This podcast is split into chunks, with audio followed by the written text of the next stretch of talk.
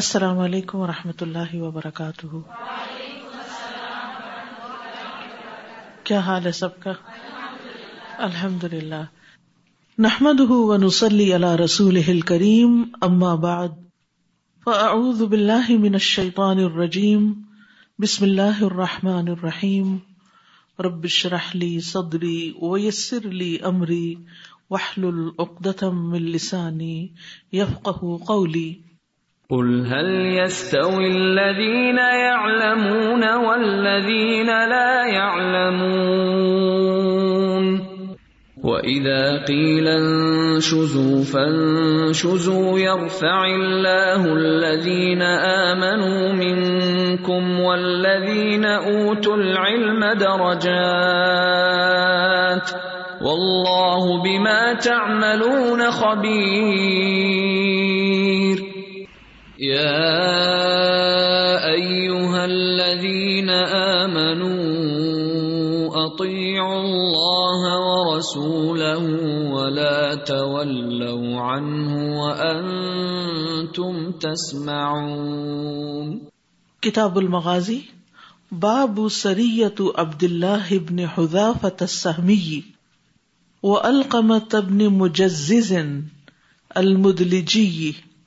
وہ یوقال انحا سریت الصاری باب عبد اللہ بن حذافہ اور القمہ بن مجز المدلجی کا سریا و یوقال اور اس کو کہا جاتا ہے انہا سریت الصار کہ یہ انصار کا سریا ہے یا انصاری سریا ہے یعنی اس کا نام انصاری سریا بھی ہے اس سریے کا پس منظر یہ ہے کہ نبی صلی اللہ علیہ وسلم کو یہ بات پہنچی کہ اہل جدہ نے حبشہ کے کچھ لوگوں کو دیکھا کہ وہ اس طرف آ رہے تو آپ نے سن نو ہجری کو نو ہجری ربیع میں القبہ بن مجزس کو تین سو آدمیوں کے ساتھ ان کی طرف بھیجا کیونکہ سرحدوں کی حفاظت مقصود تھی سمندر میں ایک جزیرے پر پہنچے وہ تو وہ جب ان کی طرف جانے کے لیے سمندر میں داخل ہوئے تو حبشہ کے لوگ بھاگ گئے یعنی پہلے سمندر کی طرف گئے پھر ایک جزیرے تک پہنچے وہاں سے ان کا پیچھا کرنے لگے تو جو لوگ اس طرف کو آ رہے تھے اس ملک کی طرف وہ چلے گئے جب وہ واپس لوٹے تو کچھ لوگ اپنے گھروں کی طرف جلدی لوٹ گئے یعنی واپسی میں جلدی کی بغیر اجازت سمجھے چھٹی کر لی عبد اللہ بن حذافہ نے ان لوگوں کے خلاف حکم دے دیا جو جلدی اپنے گھروں کو لوٹ گئے تھے وہ حکم کیا تھا حدیث میں پڑھیے حدثنا مسدد حدثنا عبد الواحدی حدثنا الاعمش حدثني سعد بن نبید ان ابی عبد الرحمن ان علی رضی اللہ عنه قال حضرت علی رضی اللہ عنہ کہتے ہیں بعث نبی یو صلی اللہ علیہ وسلم بھیجا نبی صلی اللہ علیہ وسلم نے سریتن ایک سریا یا فوج کی ایک ٹکڑی وسطا من الصار اور اس پر یعنی اس سریا پر مقرر کیا انصار میں سے ایک شخص کو یعنی عبد اللہ بن حذافہ کو وہ امر اور انہیں حکم دیا کہ لوگ یعنی لشکر کے لوگ اپنے امیر کی اطاعت کریں فغضبہ تو وہ ہو ہو گیا کس بات پہ بغیر اجازت کے لوگ گھروں کو کیوں لوٹ گئے فقال تو عبد اللہ بن حزافہ نے کہا علیہ سا امرک منبی صلی اللہ علیہ وسلم کیا نہیں حکم دیا تمہیں نبی صلی اللہ علیہ وسلم نے کہ تم سب میری اطاعت کرو کیا تمہیں میری اطاعت کا حکم نہیں ملا کالو بلا کہنے لگے کیوں نہیں کالا تو انہوں نے کہا فج معلی حتبن میرے لیے ایندھن جمع کرو لکڑیاں کٹھی کرو فجم جمع تو ان سب نے جمع کر لی فقالا پھر کہا قدو نارن آگ بھڑکاؤ ہا تو لوگوں نے لشکر کے جو لوگ تھے انہوں نے وہ آگ بھڑکا دی ان لکڑیوں کو جلا دیا فقال فقا پھر کہا اس میں داخل ہو جاؤ تو انہوں نے ارادہ کر لیا وجا بعضهم يمسك بعضا تو ان میں سے باز باز کو پکڑ رہا تھا کہ آگ میں نہیں جاؤ یعنی کچھ لوگوں نے تو ارادہ کر لیا کہ امیر کا حکم ہے اطاعت کا حکم ہے تو اندر چلو لیکن کچھ لوگوں نے دوسروں کو پکڑ لیا کہ نہیں نہیں آگ میں نہیں جانا وہ یقول اور وہ کہہ رہے تھے فرر نبی صلی اللہ علیہ وسلم ہم تو آگ سے بچ کر نبی صلی اللہ علیہ وسلم کی طرف دوڑ کر آئے تھے فما زالو حتہ خمد تنار تو وہ مسلسل اسی طرح کی بات کرتے رہے یعنی آپس میں بحث مباحثہ حمد یہاں تک کہ آگ بج گئی فسکا نا غب تو آپ کا غصہ ٹھنڈا ہو گیا یعنی امیر کا غصہ ٹھنڈا ہو گیا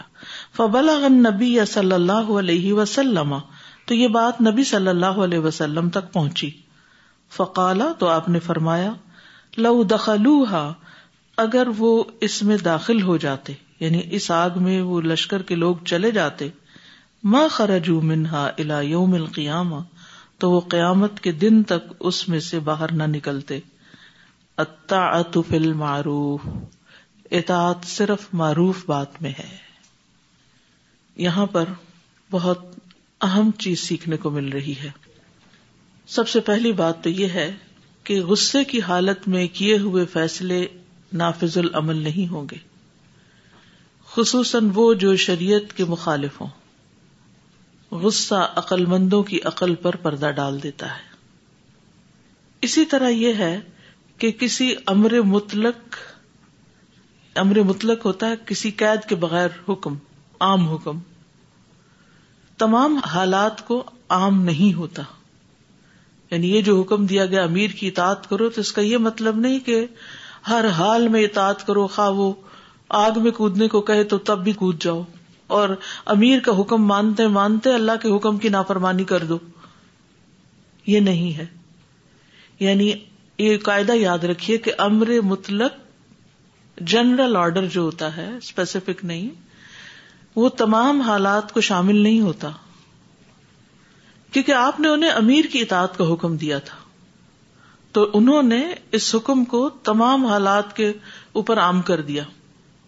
یعنی ہر حال میں اب مانو بات یہاں تک کہ غصہ اور اللہ اور اس کے رسول کی نافرمانی کا جو حکم تھا اس کی حالت پر بھی انہوں نے اس کو محمول کیا تو پھر آپ صلی اللہ علیہ وسلم نے ان کے لیے وضاحت فرمائی کہ امیر کی اطاعت کا حکم اس حالت پر منحصر ہے جب وہ نافرمانی کا حکم نہ دے اتا اتو فل معروف یہ تین لفظ جو ہے یہ آپ کہیں بھی اگر اپنی یاد دہانی کے لیے لکھ لیں کہ خا امیر کا معاملہ ہو خا شوہر کا ہو خا ماں باپ کا ہو خا کسی دوست کا ہو خا معاشرے کا پریشر ہو کسی کی بھی بات ماننے میں فی المعروف یہ عام زندگی کا ایک قاعدہ ہے ہمیں حکم دیا گیا ہے اپنے والدین کی بات ماننے کا ٹھیک ہے نا ماں باپ کے ساتھ احسان کرنے کا ان کے ساتھ اچھا سلوک کرنے کا لیکن قاعدہ کیا ہے کیا ماں باپ کی ہر بات مانو چاہے وہ غلط ہو چاہے وہ اللہ کی نافرمانی کا حکم دیتے ہو نہیں کہاں سے پتا چلتا ہے قرآن سے وہ ان کا اللہ انتشری کبھی ماں لئی سال کبھی علم فلا تو اگر وہ تمہیں حکم دے کہ میرے ساتھ شرک کرو اس کے لیے وہ پیچھے پڑ جائیں جا ہدا کا فلا تو طے ہونا ان کی بات نہیں ماننی اسی طرح شوہر تو بہت سی خواتین یہ کہہ کے پردہ نہیں کرتی میرے شوہر پسند نہیں کرتے کیا آپ ہر وہ بات نہیں کرتی جو آپ کے شوہر پسند نہیں کرتے یا آپ ہر وہ کام کرتی ہیں جو آپ کے شوہر کو پسند ہوتا ہے اور ہر وہ چیز زندگی سے نکال دی آپ نے جو شوہر کو پسند نہیں ایسا ہی ہے بہت سی چیزوں میں ہم اپنی مرضی بھی کرتے ہیں تو جب اپنی مرضی کی بات آئے تو پھر تو ہم شوہر کو ایک طرف کر دیتے ہیں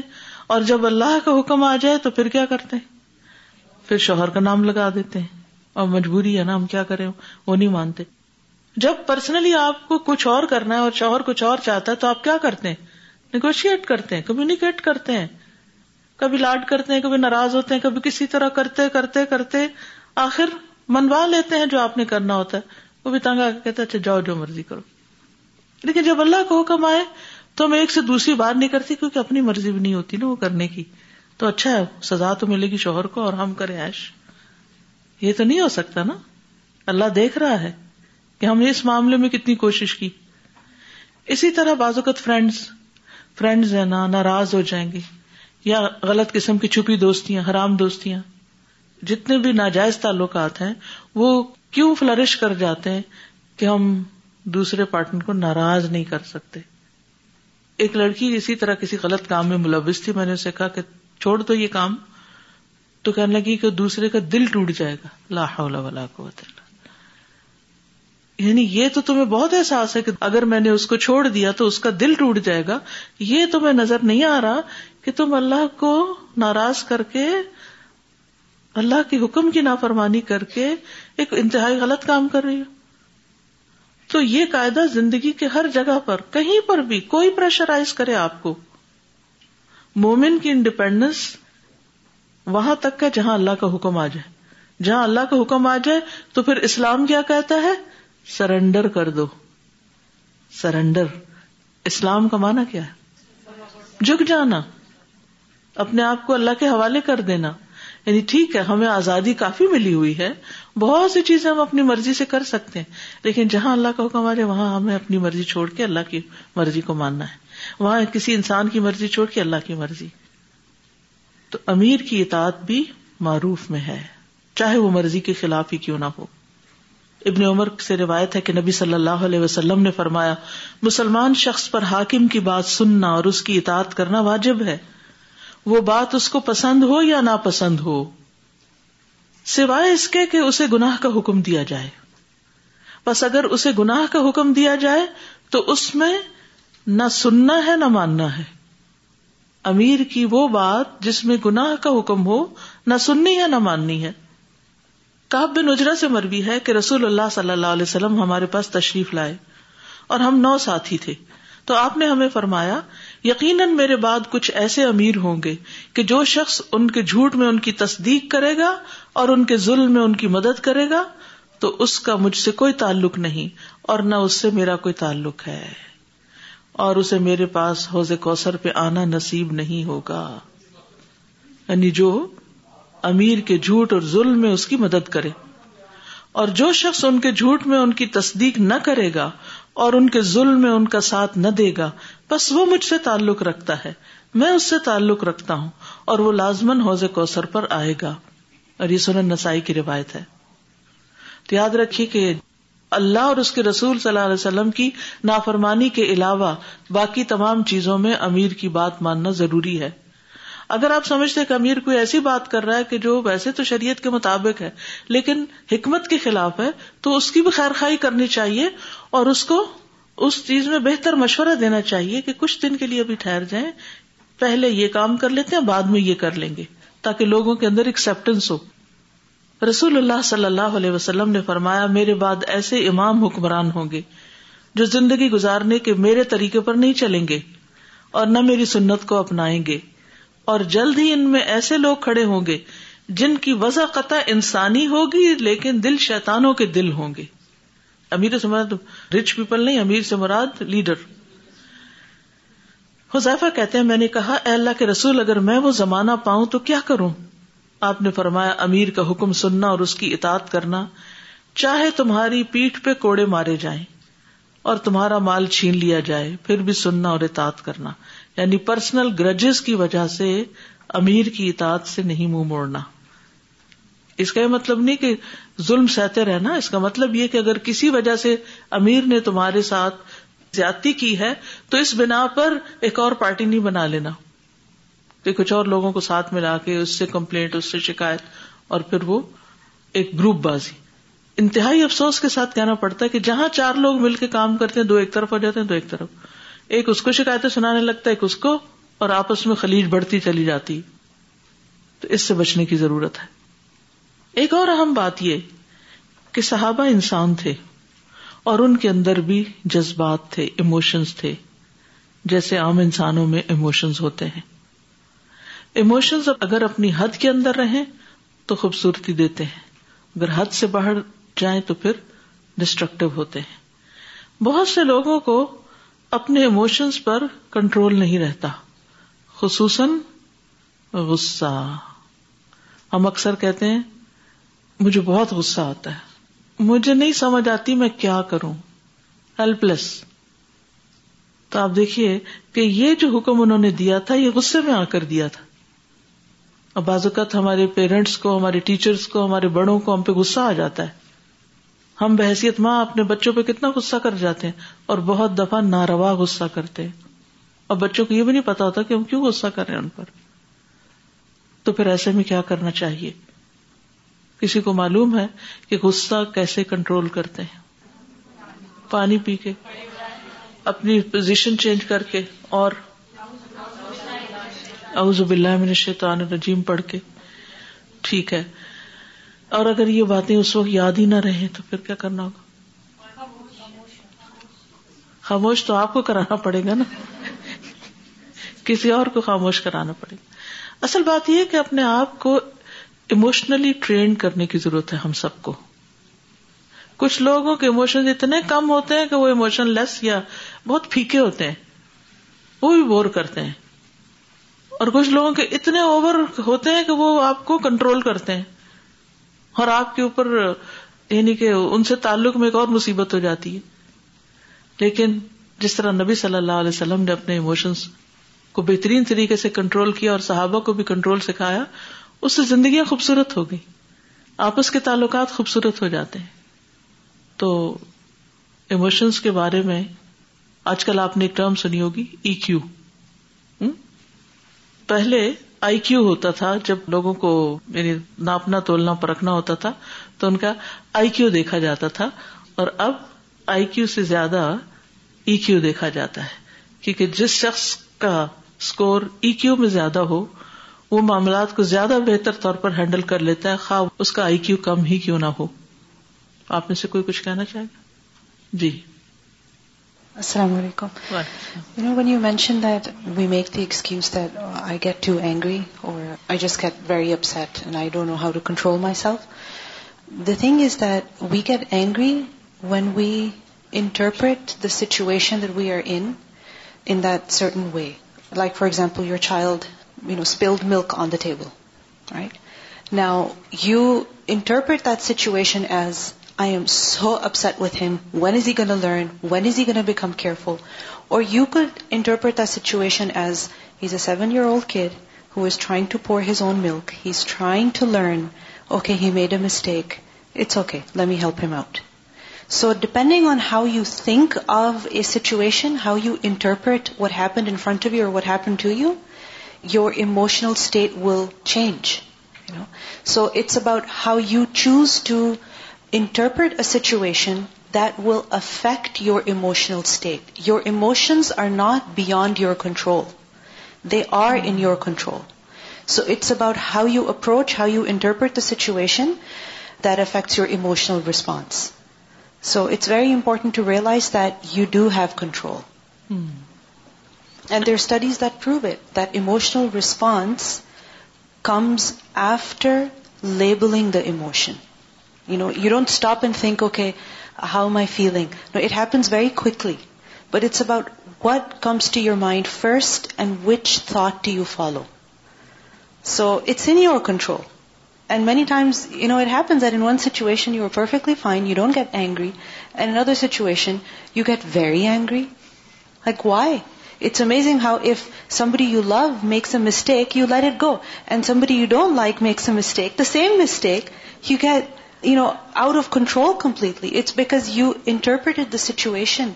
differently in both of these situations. So, this is why your thinking matters, how you view life. And if you're positive, you won't get angry all the time. Mm-hmm. And if you're negative, you will get angry on every little thing. And everybody. Exactly. Just like we learned yesterday, that Prophet sallallahu alaihi wasallam, right when he got